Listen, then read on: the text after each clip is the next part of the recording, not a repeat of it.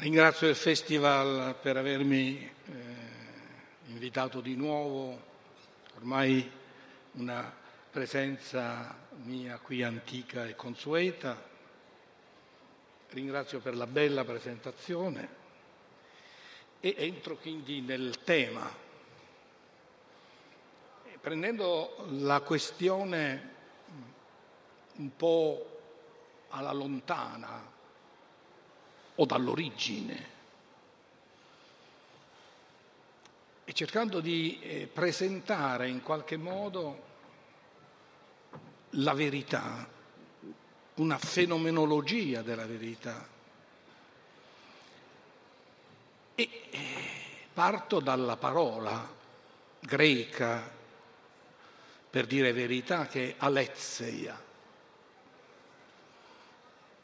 la cui etimologia è abbastanza discussa, però perché è costituita questa parola da un alfa privativo,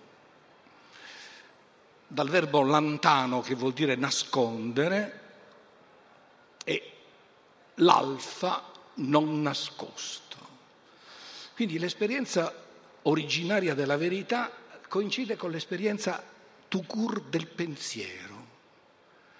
Il pensiero manifesta le cose, eh? le toglie dal nascondimento. Le cose appaiono dentro al pensiero, escono dal pensiero, stanno nell'apertura del pensiero. Heidegger ha sviluppato moltissime analisi intorno a questo concetto di apertura. L'apertura del campo d'esperienza è l'apertura della manifestazione delle cose, che vengono tratte dal loro nascondimento e tornano spesse volte a nascondersi. Quindi qual è la dimensione originaria del pensare? È stare nell'aperto. La dimensione originaria del pensare è, ri- è rivelante. E da questo punto di vista possiamo dire che il pensiero in quanto rivelante, è sempre vero. Il falso e il vero si dividono a partire dalla rivelazione, ma la rivelazione come tale è sempre vera, perché senza la rivelazione nulla vi sarebbe, nulla apparirebbe. E quindi il pensiero come rivelante è sempre vero.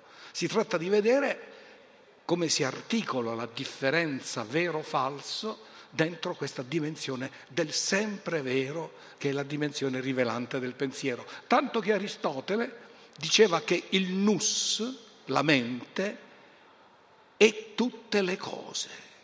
E la mente è tutte le cose non nel senso che le cose materialmente coincidono con la mente, altrimenti ci sarebbe la confusione e la cecità, ma è tutte le cose perché le disvela nel loro entrare e uscire dalla presenza. E quindi diciamo che il pensiero in quanto disvelante è la verità ed è anche la disposizione naturale dell'uomo verso la verità, perché è chiaro che l'uomo inteso come il pensiero rivelante, vuole che le cose siano visibili nella loro completezza, siano tratte fuori dal loro nascondimento. Questo il pensiero vuole di per sé in quanto rivelante. Ecco però il pensiero in quanto uh, rilevante eh, rivela sì ma non rivela solo le cose, ma rivela l'uomo come l'esserci in mezzo alle cose. Eh? Noi siamo nella rivelazione e la rivelazione del mondo si dà insieme al nostro entrare nel mondo. La nostra entrata nel mondo è il modo attraverso cui il mondo si rivela. È a partire dal nostro esserci nel mondo che il mondo si rivela. Quindi la rivelazione non è qualcosa di astratto, eh? non è uno schermo vuoto, la rivelazione si dà col nostro esserci nel mondo. il nostro esserci nel mondo è il movimento rivelante. E nel nostro esserci nel mondo noi ci muoviamo verso le cose che nel mondo si, si presentano, si manifestano, si rivelano, ci muoviamo verso le cose. E qui porto un esempio molto semplice. Noi l'esserci nel mondo è stare nell'aperto, nella manifestazione, dove appaiono tante cose, in primo piano, sullo sfondo, da lontano, da vicino. Quando comincia a sorgere il problema della verità che prepara la differenza tra vero e falso? Quando noi ci accostiamo a una qualche cosa determinata perché ne siamo in qualche modo chiamati e attratti nel mondo della manifestazione quante cose ci passano accanto e noi neanche le percepiamo, le vediamo di sfondo, eppure sono lì.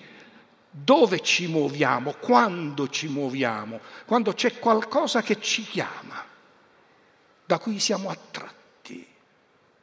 E allora la vogliamo vedere nella precisa sua determinazione la vogliamo raggiungere nel suo esatto perimetro. E allora qui si apre una questione di fondo che accenno ma non sviluppo. Il problema della verità non nasce come una direzione astratta, ma nasce come una direzione guidata da un interesse. Se io mi volgo a qualcosa piuttosto che a qualche altra cosa, vuol dire che sono interessato a quella cosa lì. Tra l'altro voi sapete bene che interesse vuol dire stare tra le cose, essere inter. E allora ci si muove verso una qualche cosa perché siamo interessati ad essa e allora la vogliamo vedere in tutta evidenza.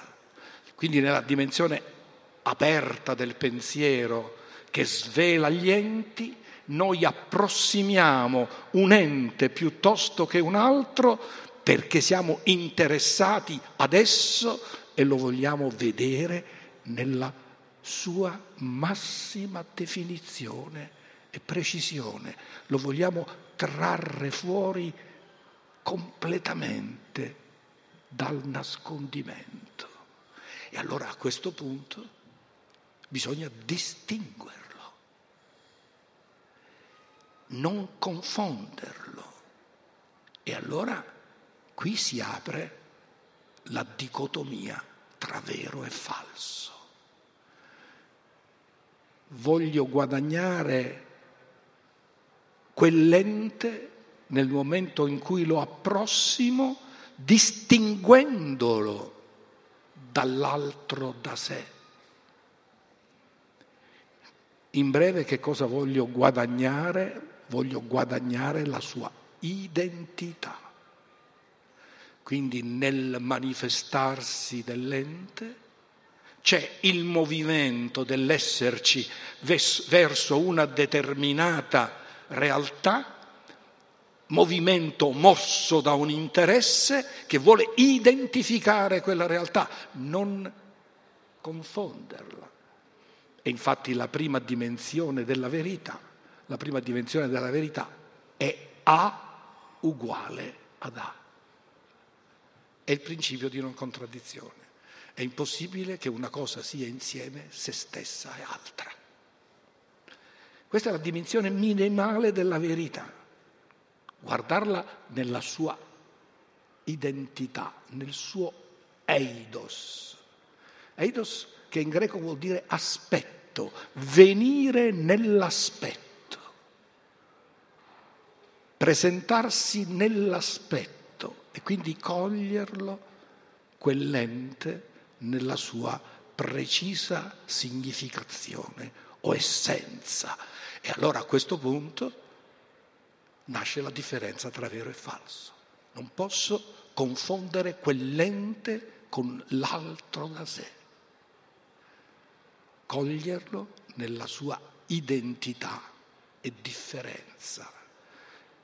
E quindi la verità dà luogo originario del, rivelarsi, in questo movimento si formula come differenza tra il vero e il falso.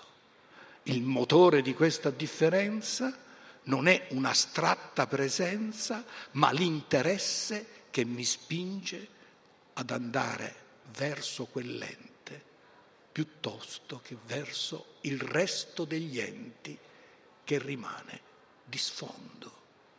Però nel mio esserci io posso ruotare, posso portare il mio sguardo su ciò che è nello sfondo e portarlo ad, ad evidenza. E quindi lo spettacolo del mondo si determina come uno spettacolo di identità e di differenze che io approssimo o da cui mi distanzio in ragione del mio interesse, della mia motivazione emotiva.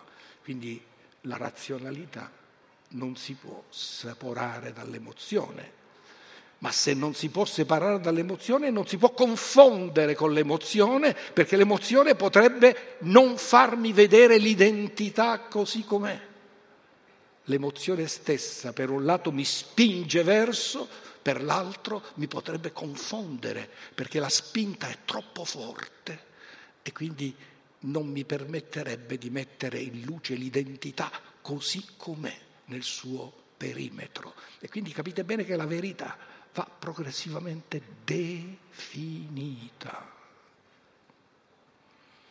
Detto questo, Una volta che la verità è formulata così, gli antichi dicevano che la verità, definivano la verità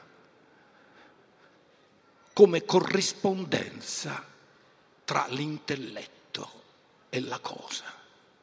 La verità è la corrispondenza tra l'intelletto e la cosa. Adeguazio rei et intellectus. La formula è attribuita a Tommaso, ma Tommaso stesso dice che viene da una tradizione da cui lui la, repu- la, recupera. Quindi la verità, parlavamo di identità, adeguazio rei et intellectus. E in questo si riprende una definizione platonica della verità, eh, che Platone già ha dato nel sofista in parte anche nel teeteto. Che cosa è la verità? Dire che è quel che è e che non è quel che non è. Cos'è la falsità? Dire che è quel che non è e viceversa. Torna alla dimensione dell'identità, dire che è quel che è e che non è quel che non è. Quindi l'attingere la verità è afferrare la cosa nella sua più piena identità. Ora, questa è la definizione eh, generale, formale della verità. E su questo poi eh, si sviluppa la verità scientifica su cui non è questa la sede per cui io svolga dei ragionamenti, ma noterò una sola cosa. In che senso la verità della scienza è una verità in qualche modo assoluta? Prendiamo la definizione di Galilei sensate esperienze necessarie dimostrazioni. Se io voglio comprendere la natura di un fenomeno, devo osservare l'accadimento, la caduta dei gravi. Eh? Devo provare a vedere come cadono. E poi non una volta soltanto, devo ripetere l'esperimento. Quindi la scienza esige la ripetizione e che la ripetizione sia costante, invariante. Detto questo, l'esperienza ha bisogno di una teoria. Se non c'è una teoria che tiene insieme i dati dell'osservazione, non è possibile produrre una generalizzazione. E quindi la verità è sempre sotto condizione, non esiste mai in assoluto, esiste in base alle regole che ne definiscono il perimetro. E in questo senso noi possiamo parlare di verità scientifica, di verità economica. Ogni tipo di verità ha un sistema in base a cui definiamo che l'enunciato è vero, cioè c'è un sistema di regole che ci permette di dire che i gravi cadono perché c'è la gravità e la gravità è data dalla distanza, dall'accelerazione e così avanti. Se non ci fosse una teoria non potremmo produrre una generalizzazione del fenomeno. E questo in termini variabili anche per le altre discipline, anche in medicina. Tu hai questo tipo di, osservazione. Quindi capite bene che la verità, quando dico identità della singolarità e del fenomeno, suppone questa identità un tipo di approccio o di sguardo, cioè una teoria o un codice in base a cui io posso dire che questo è vero. Che l'acqua sia H2O lo posso dire perché c'è la chimica. Se non ci fosse la chimica non potrei mai dire che l'acqua è H2O. E così per qualsiasi affermazione ci deve essere un sistema di enunciabilità, è quello che Foucault chiamava l'ordine del discorso, ci deve essere un ordine del discorso. Quindi la verità c'è sempre, ma non incondizionatamente, ma sempre sotto condizione. Capite bene qui che questo non vuol dire relativismo, perché quelle condizioni sono rigide. È vero che esistono le, le condizioni, ma queste condizioni, una volta poste, non sono cambiabili. O se si cambiano, se si cambiano, bisogna introdurre le motivazioni per cui si cambiano. E quindi se si passa dalla fisica newtoniana alla fisica di Einstein, non, si, non lo si fa per un corpo d'ala. Ci devono essere dei fenomeni che smentiscono la precedente teoria e ci deve essere la riformulazione di una teoria che permette di spiegare meglio e più semplicemente i fenomeni. Una teoria è tanto più perfetta quanto nel modo più semplice spiega di più. E questo vuol dire che è vero che la verità è sempre condi- sotto condizione, ma proprio perché è sotto condizione non è mai arbitraria. Perché senza condizioni si entra nel vago nella cangiante, diciamo nel poetico.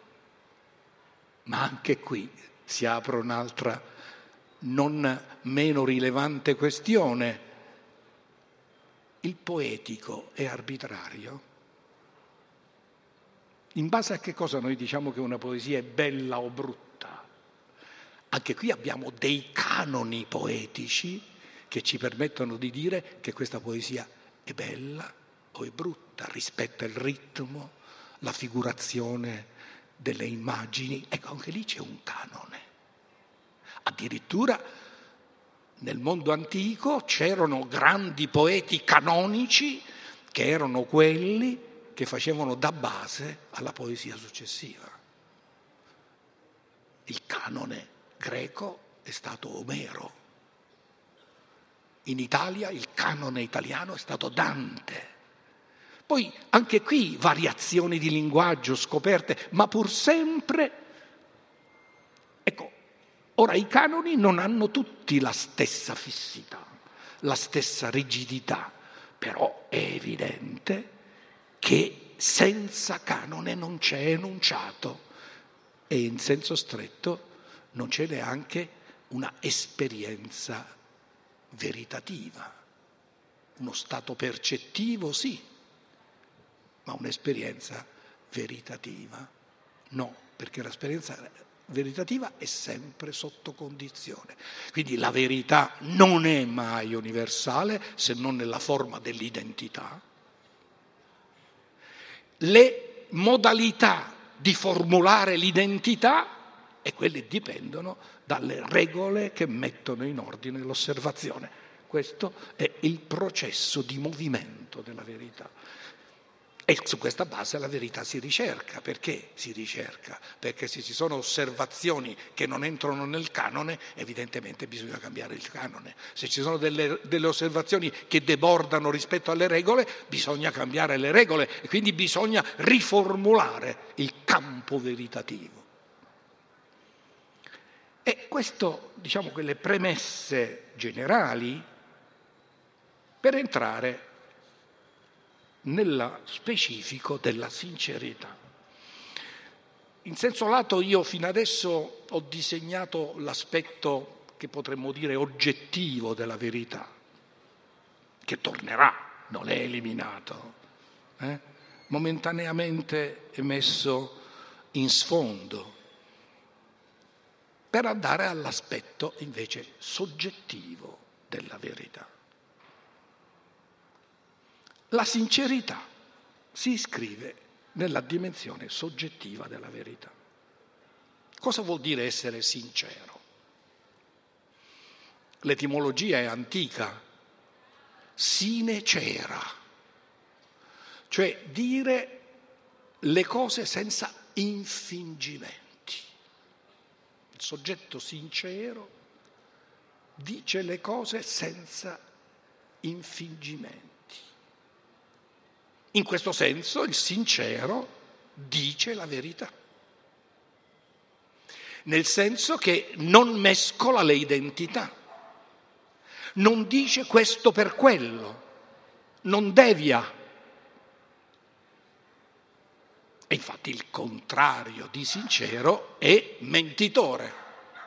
Il mentitore costantemente devia, cioè dà identità diverse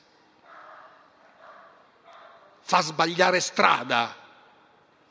Eh? Qual è la via per andare in un certo posto? Il passante chiede, il sincero, senza neanche pensarci, dice è quella via. Dico senza neanche pensarci perché si mette inconsciamente dal punto di vista di lui che chiede la via ed evidentemente non vorrebbe essere ingannato. Quindi la spontaneità con cui si dà l'indirizzo giusto corrisponde all'interesse soggettivo di non avere un indirizzo sbagliato. Quindi anche qui c'è una componente interessata e emotiva, solo che non è pensata, è spontanea. Eh? Raramente capita, anche nell'esperienza, che qualcuno ti dia un indirizzo che non è quello, intenzionalmente. Quindi dire la verità, la sincerità non devia. Ho portato l'esempio della strada in quanto icasticamente indicativo del deviare o no, ma qualsiasi informazione. L'informazione sui dati di borsa, eh, l'informazione sul calcolo degli interessi. Eh, l'informazione può essere di, di diversa natura, di diverso tipo. Allora, il sincero non solo non dà un'informazione sbagliata, ma non dà informazione se è convinto di non sapere. Cioè il sincero è sincero non solo per le informazioni che dà, ma anche per quella che non dà. Non lo so. Se ti dicessi un qualcosa che io non so, ti ingannerei. E allora capite bene come l'aspetto oggettivo della verità rientra nella sincerità. Il sincero per essere sincero, davvero sincero, deve sapere che ciò che dice è oggettivamente vero, cioè a dire è vero secondo quelle regole che definiscono regimi di verità.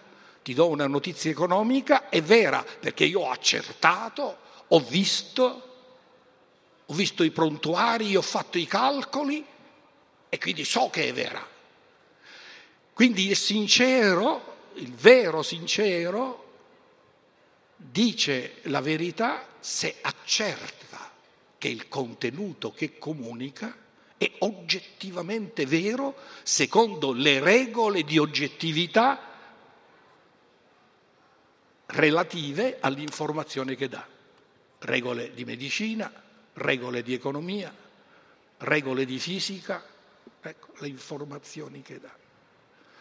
Quindi il sincero ha un'intenzione di verità che può mettere in esecuzione se quando dà l'informazione sa che è vera perché ha rilevato la verità di quella informazione in base alle regole in forza di cui un enunciato è vero o falso. Ora, il sincero non solo dice la verità, non solo non la dice se non sa, ma una disposizione a non ingannare. Direi una disposizione spontanea a non ingannare.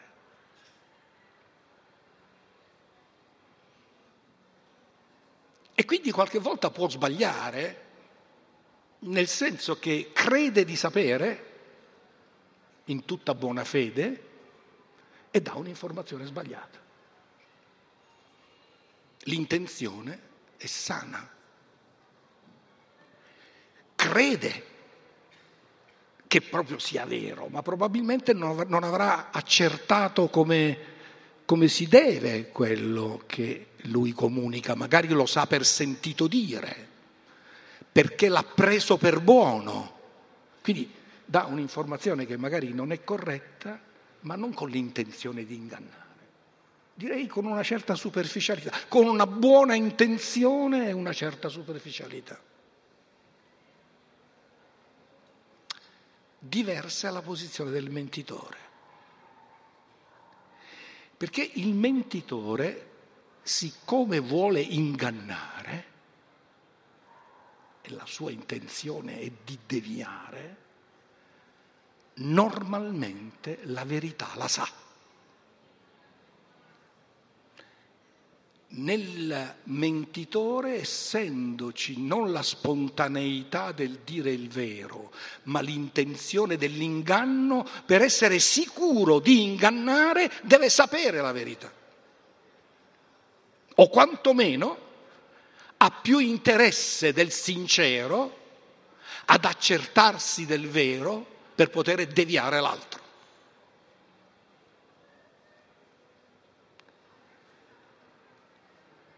Il male molte volte è più astuto del bene. Il Vangelo lo dice, i figli, i figli delle tenebre sono più astuti dei figli della luce. E proprio per questo dice che anche i figli della luce devono divenire astuti. Siate teneri come le colombe, astuti come i serpenti l'intenzione di verità non deve coincidere con la dabbenaggine. No? Sincero deve sapere. Ma siccome non vuole ingannare, molte volte per superficialità. Ora, Anche il mentitore può sbagliare, però il suo progetto è di non sbagliare perché l'inganno riesca. E poi ci sono degli incroci, degli incroci interessantissimi.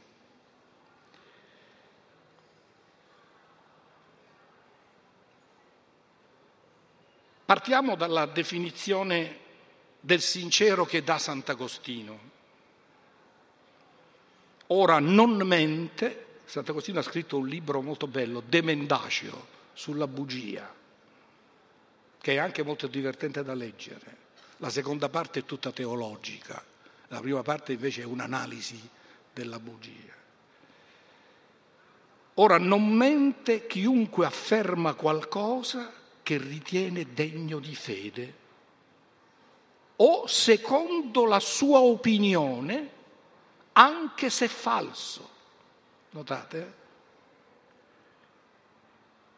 Il sincero afferma qualcosa che, ride, che ritiene, notate il ritiene, degno di fede o secondo la sua opinione, anche se falso, perché dall'autenticità delle sue parole dipende che esprima con esse ciò che ha nel cuore e parli secondo quel che pensa. Quello che ha nel cuore e parli secondo ciò che pensa. Infatti Agostino definisce il mentitore l'uomo dal cuore doppio. Ora, Detto questo possono svilupparsi delle singolari combinazioni logiche e psicologiche. Ne indico una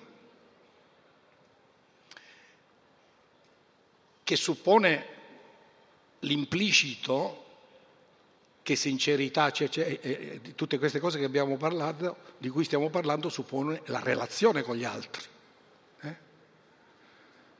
perché dire la verità. Il muto non può essere sincero. E anche lo scienziato, appartenendo a una comunità scientifica, la dice la verità. Eh? Noi diciamo dire la verità. Eh? E stiamo analizzando i contesti del dire la verità. Eh?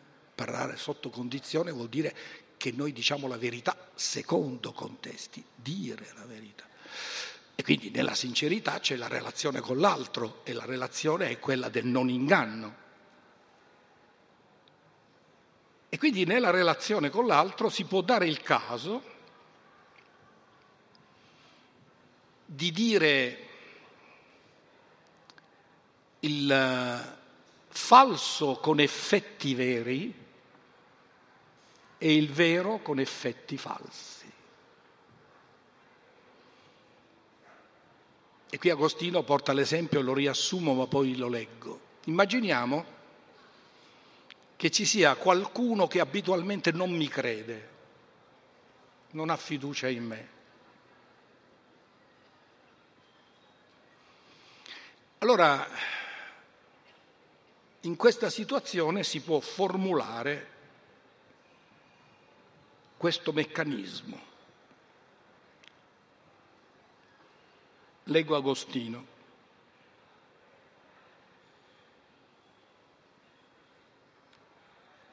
Il problema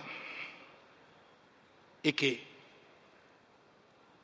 si tratta di capire se chi dice la verità sa di dire oggettivamente il vero.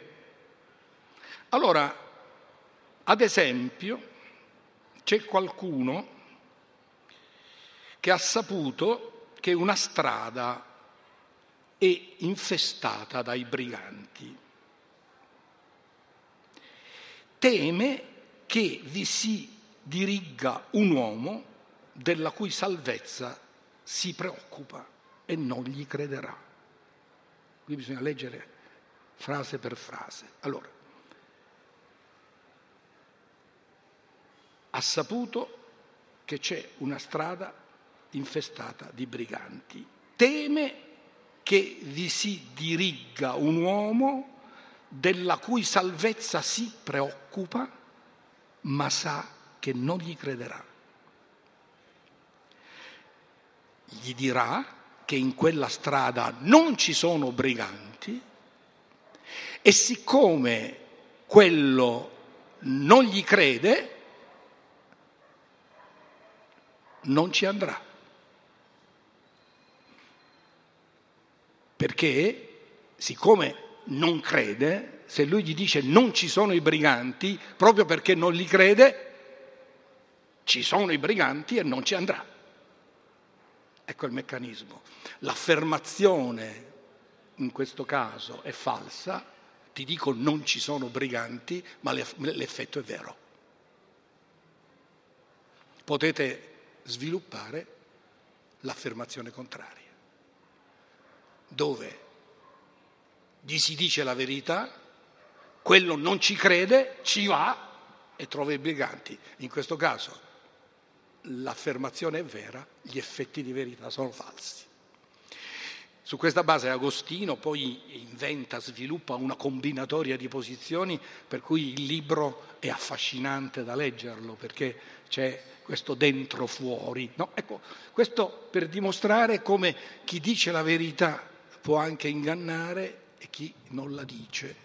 Ecco, c'è anche l'altra dimensione, per esempio, paradossale di qualcuno che vuole ingannare, ritiene di sapere una cosa, gli dice il contrario, ma siccome vuole ingannare gli dice la verità. Vedete qui il strano intreccio tra il soggettivo e l'oggettivo. Ecco perché ho detto la verità oggettiva la mettiamo per un momento da parte, ma poi rientra. Eh? perché il soggettivo non può fare i conti col suo stesso dire se non accerta il suo contenuto, perché se non accerta il suo contenuto non può essere né sincero davvero e non può esercitare la menzogna. Quindi questa è la premessa necessaria per parlare della parresia.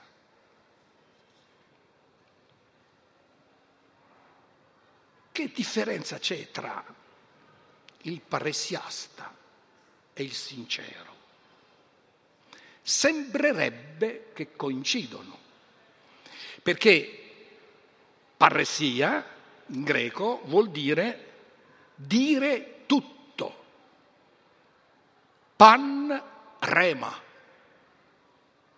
Rema vuol dire ciò che viene detto, pan tutto come dire, parlare chiaro, senza peli sulla lingua.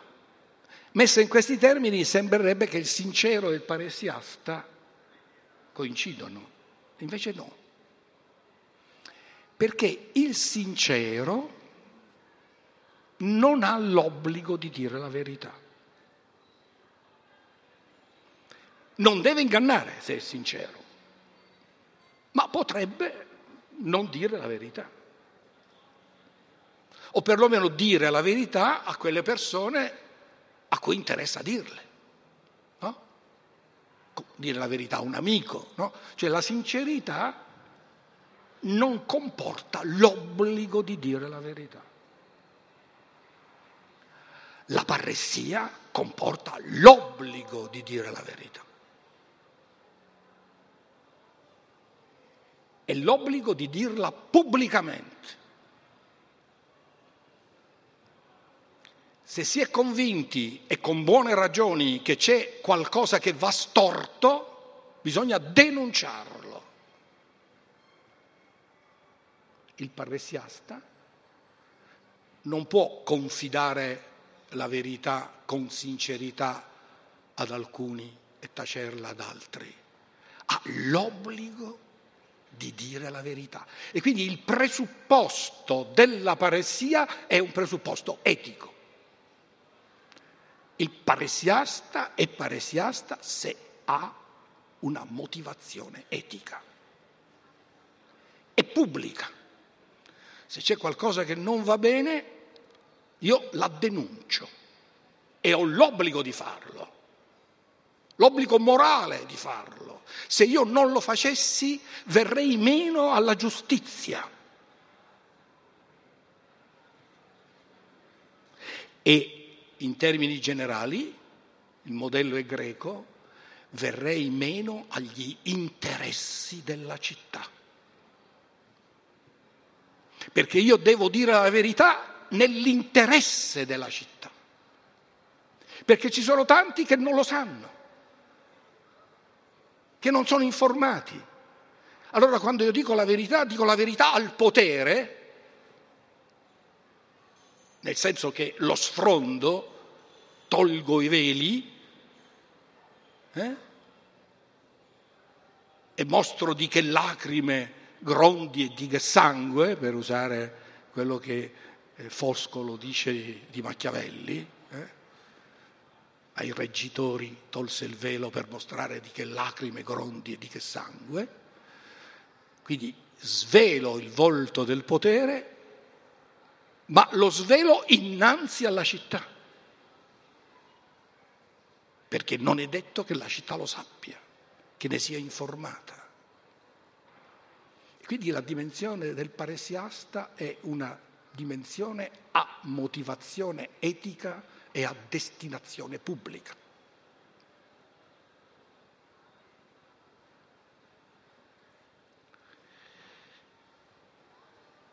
Ora per fare questo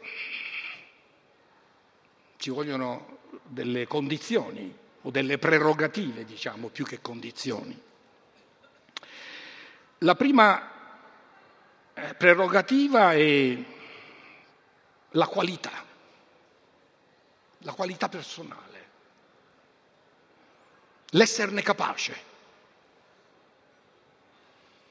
E le ragioni possono essere diverse. L'esserne capace è perché non si tollera l'ingiustizia.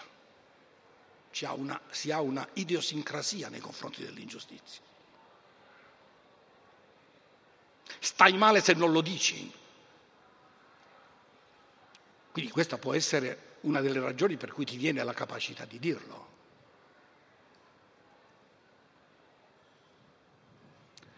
La seconda, e ne abbiamo già parlato, il dovere. Cioè in, certe, in certe situazioni bisogna dare prova di parressia.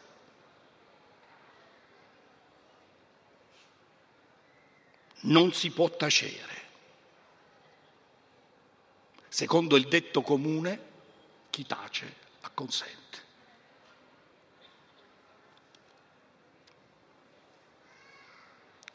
Terza cosa, bisogna avere una tecnica per dirlo, cioè bisogna saper parlare. Nel dire la verità tu devi avere una componente retorica, cioè farti capire e riuscire a persuadere.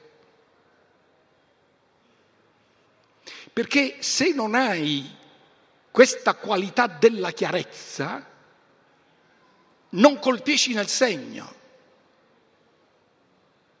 non è evidente la denuncia, è imprecisa.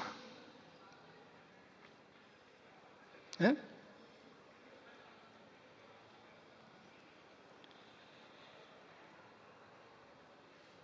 Ecco, quindi capite bene che ci vogliono almeno questi elementi di base.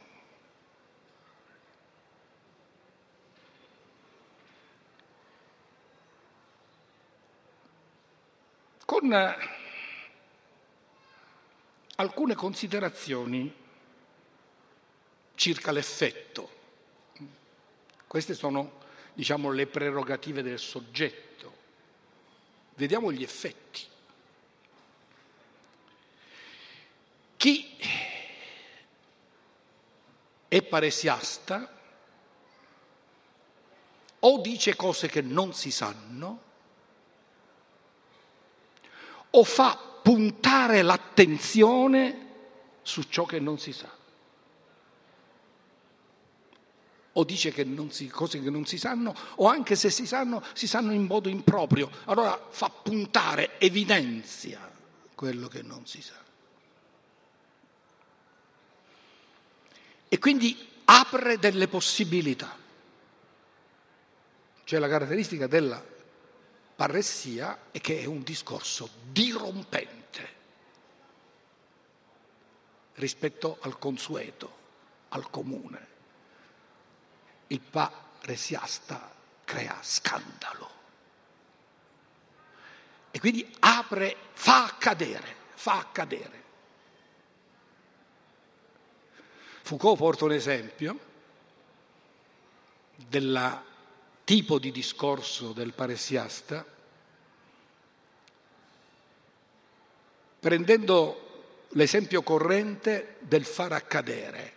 Il presidente dell'assemblea dice la seduta è tolta. Quando il presidente dell'assemblea dice la seduta è tolta, la gente si alza e se ne va. Cioè è un enunciato che fa accadere. Però questo secondo prassi, no? Non dice qualcosa di inatteso, dice qualcosa che fa accadere ma di consueto. Il paresiasta produce un effetto diverso, cioè fa accadere qualcosa senza che nessuno lo abbia previsto. Quei conti sono sbagliati. Sta barando. E qui torna la dimensione oggettiva. Il paresiasta quando dice quei conti sono sbagliati, sta barando, deve sapere che sono sbagliati. Non solo, ma siccome comunica deve saper dimostrare e convincere che sono sbagliati. Eh? Però apre un campo e quindi è dirompente. E quindi può dire cose non gradite, in taluni casi pericolose. Cioè il paressiasta si mette a rischio. Rispettare l'obbligo della verità vuol dire che ti metti a rischio. Dal minimo dell'antipatia al rischio della vita. Questo bisogna farlo tacere. Questo bisogna farlo tacere. In un modo o nell'altro bisogna farlo tacere. E la storia è piena di parrestiasti che ci hanno rimesso la vita. Esemplare, non primo ma esemplare, Socrate. Socrate è il paressiasta il quale non tanto attacca il politico, e questo è molto importante, eh? Socrate non attacca il politico. Gli era capitato di fare il politico per sorteggio, ma lui nell'apologia dice io non ho mai fatto il politico e non ho intenzione di fare il politico.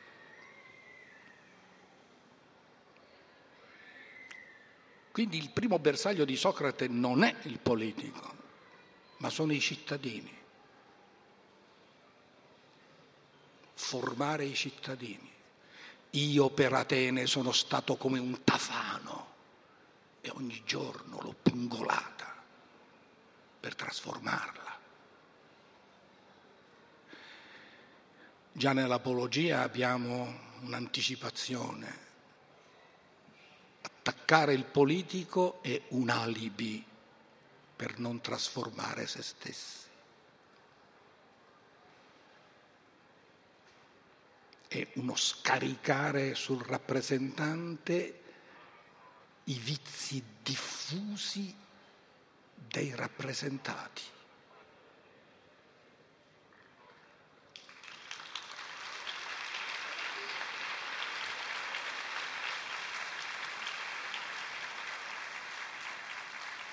Io sono stato tafano per i miei cittadini. Ed è chiaro che a questo punto si è messo a rischio. E nel suo caso l'ha pagata con la morte.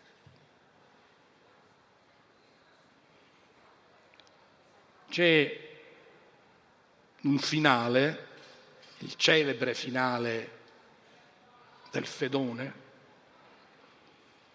in cui Socrate condannato a morte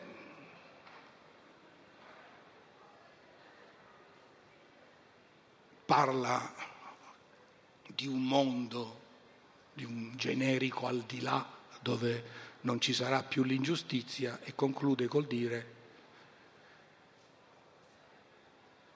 sacrifica un gallo ad Esculapio. Su questo finale c'è una doppia interpretazione. Una nicciana contro Socrate. Con questa affermazione hai rovinato tutto, perché hai mostrato che la vita altra è più interessante e meglio di questa. Hai tradito il mondo. Invece c'è un'altra lettura in cui Socrate dice sacrifica un gallo ad Esculapio perché mi ha dato l'occasione di morire per la verità. Cioè non di riscattarmi da questa vita amara per un altro regno, ma sacrifica perché mi ha dato l'occasione di morire per la verità, cioè per la città. Quale delle due sia filologicamente vera non lo so, ma certamente a me piace molto di più questa seconda. E allora a questo punto Foucault, che come è stato detto ha lavorato moltissimo sulla parressia, ha disegnato, ha tracciato un rettangolo paressiastico il rettangolo della paresia, cioè quattro punti. La prima,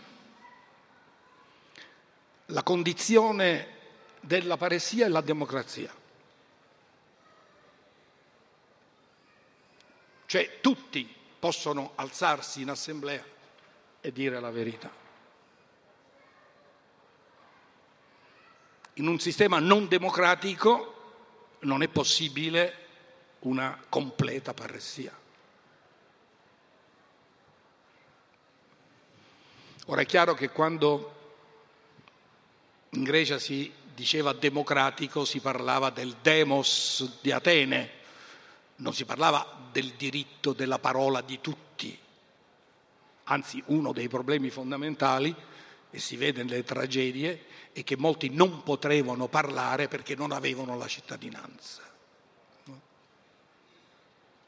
Non avevano il titolo della cittadinanza.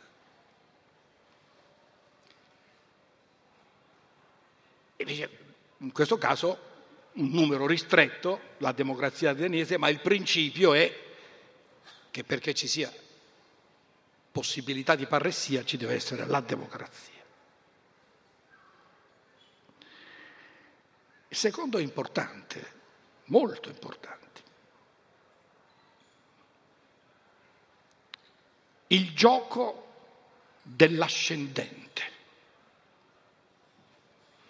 Cioè dire, e questo è importante ma anche pericoloso, perché è vero che hanno tutti il diritto di parola, ma non tutti hanno l'ascendente sugli ascoltatori. E quindi di fatto nella paressia l'uguaglianza di partenza viene meno nel decorso, perché diventerà padrone dell'assemblea quello che è ascendente sull'assemblea, che si fa ascoltare, che persuade gli altri, che si fa seguire da essi. Che ha autorevolezza sull'assemblea. Aristotele definisce magnificamente l'autorevolezza. La, Intanto in senso lato che cos'è l'autorevolezza, a differenza dell'autorità? L'autorevolezza è far fare a qualcuno qualcosa senza obbligarlo. L'autoritario fa fare qualcosa a qualcuno obbligandolo. L'autorevole fa fare qualcosa a qualcuno senza obbligarlo. Casomai si sente in colpa se non la fa. Eh. E in Aristotele il modello di autorevolezza ci sono diversi modelli, ma quello che offre Aristotele, la persona è autorevole chi? Chi dà un piano e sa risolvere i problemi. Cioè è autorevole chi ha una capacità di proposta. E quindi ha tecnica, competenza e nella difficoltà propone. Questo diventa autorevole.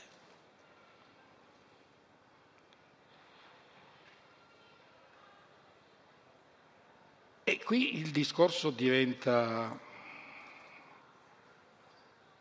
pericoloso, questo è l'aspetto positivo, tu, diventi egemone sull'assemblea.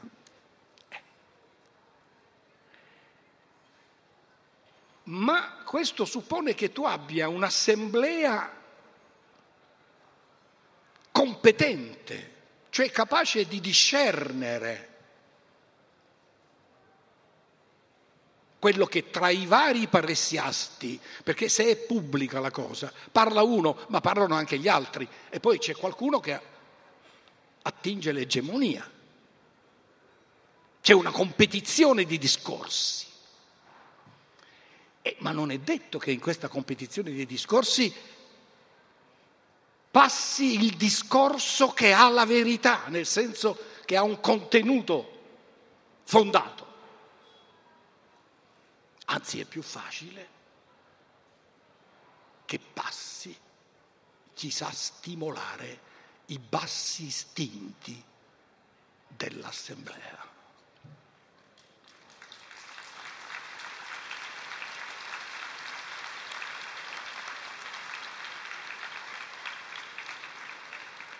Basic instinct. Questo è il vero grande problema della democrazia. Una delle disfunzionalità della democrazia è che parlano tutti, ma molto spesso a passare sono gli argomenti che più stimolano l'assemblea.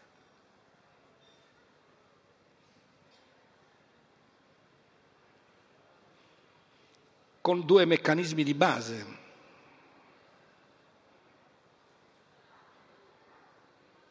seducendo con le promesse, panem et circenses, o terrificando con la paura.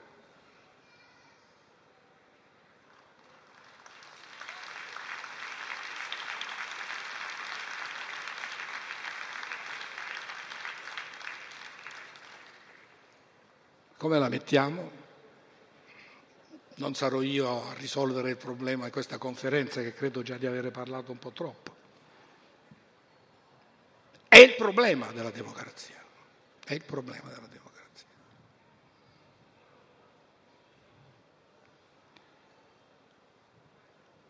E allora a questo punto si introduce la questione del dire il vero, cioè il tema della buona parressia, perché non c'è solo una parressia buona, ma c'è una parressia cattiva. Cioè, la parressia dell'ingannatore è una parressia cattiva. In senso stretto non è una parressia.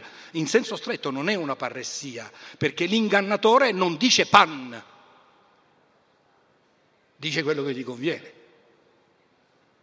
Quindi in senso stretto la parressia cattiva non è una parressia, ma le apparenze della parressia. Il paressiasta è quello che dice il vero. Allora,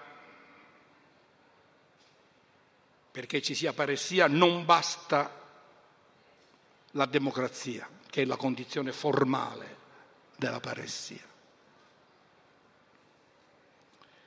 Non basta l'ascendente, che è la condizione per emergere nell'assemblea, ma ci vuole il logos, cioè a dire il discorso vero nel senso che è nelle condizioni di mostrare, secondo le regole definite, che quell'enunciato è sostenibile o che quell'enunciato è falso. Se si parla di economia deve essere competente di economia. Se si parla di medicina deve essere competente di medicina. Ci deve essere anche una competenza nel merito di ciò che si dice, altrimenti non sei un paresiasta.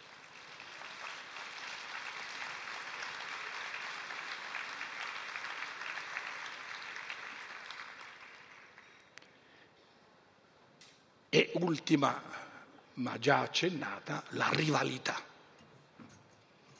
Siccome in assemblea parlano in tanti, allora i discorsi sono rivali, c'è la rivalità.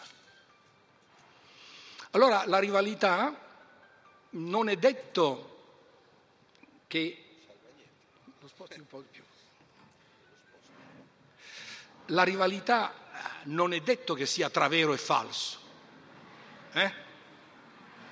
Perché in situazioni problematiche si possono presentare soluzioni che non hanno l'alternativa vera-falso, ma sono in qualche modo plausibili ambedue. Aristotele nell'inizio dell'etica, a Nicomaco, dice che non bisogna pretendere nelle cose umane la stessa verità che c'è nei teoremi della geometria. Perché lì hai regole fisse, mentre nella dimensione delle cose, delle cose umane, essendo variabili, c'entra la probabilità. E nella nostra società complessa si è innalzato moltissimo il probabile.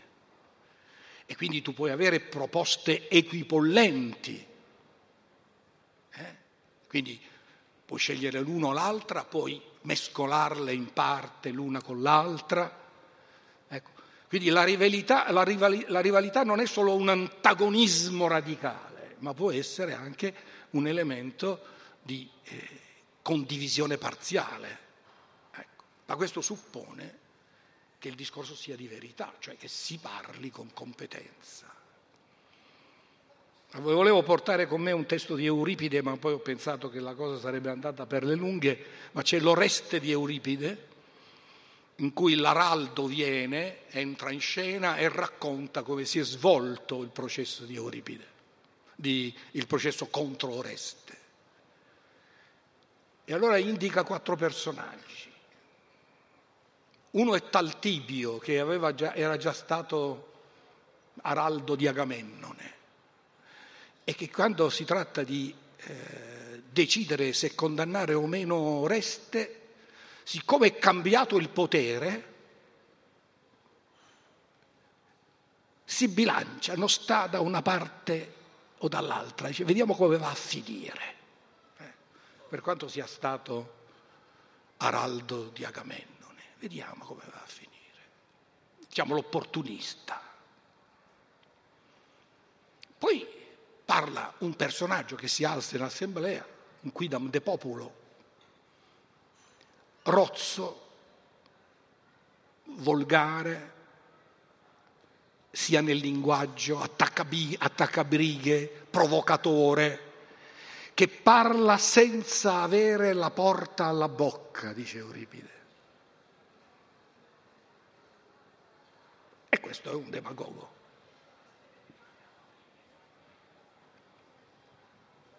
Poi parla Diomede, che, come dire, sopra, sopra, sopra tutte le parti, perché è stato eroe, diciamo, nel nostro discorso parla il vecchio saggio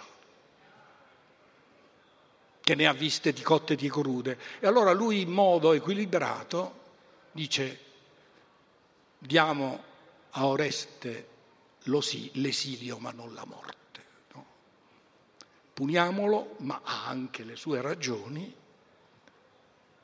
E poi viene fuori un contadino che porta buoni argomenti, eh? a differenza del capopopolo.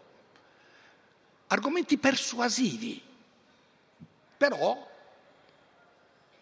autointeressati, autointeressati, o perlomeno interessati in parte. È un contadino che dice Oreste deve essere ucciso. Perché?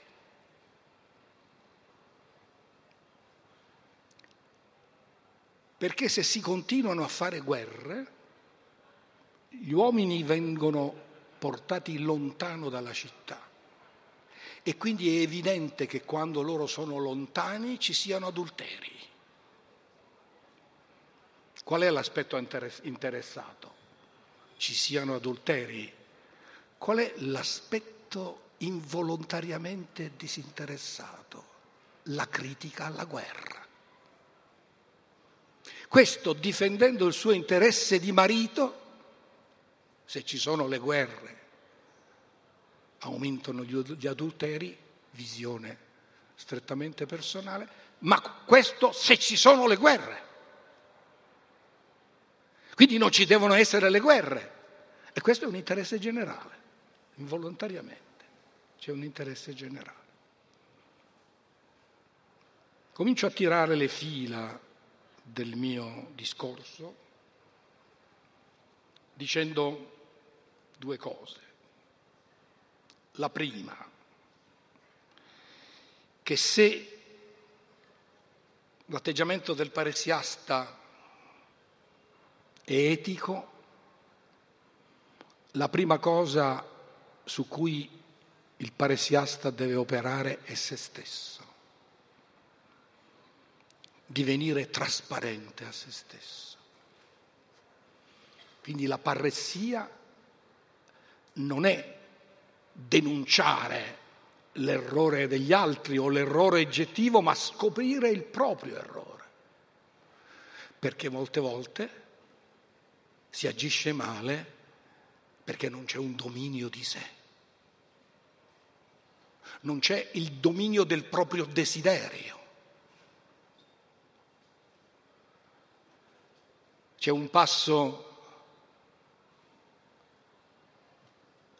di Platone in cui Socrate a un certo momento, quando Alcibiade è sulla soglia della maturità dei trent'anni, gli fa un discorso da paressiasta. Perché non gliel'ha fatto prima? Perché non era ancora maturo per capirlo ma nel momento in cui sta per diventare il politico che governa Atene, allora in quel momento glielo deve dire, questo è il momento buono. E gli dice, guarda, tu stai invecchiando e sempre meno sono i giovani che ti seguono come Amasi. Sei ricco, ma non hai le ricchezze del gran re. Se tu non governi le tue passioni, non potrai governare le passioni che si agitano nella città. Non è vero che si può governare bene se non si è buoni. Può capitare, però non è semplice e si è a rischio. Per governare non basta essere buoni, però è una premessa. L'onestà non è una competenza, è una precondizione, perché gli onesti, in quanto onesti, non è detto che possano governare.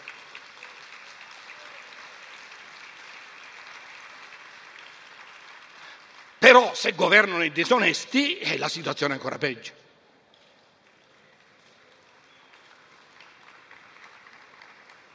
Ultima e breve conclusione sulla cura di sé, ne parlerò un'altra volta perché avrei bisogno più o meno di altrettanto tempo per sviluppare il tema. La considerazione che faccio è sull'oggi ed è triste. Perché se un tempo il parassiasta rischiava la vita, oggi nello sciame di menzogna della rete rischia l'indifferenza.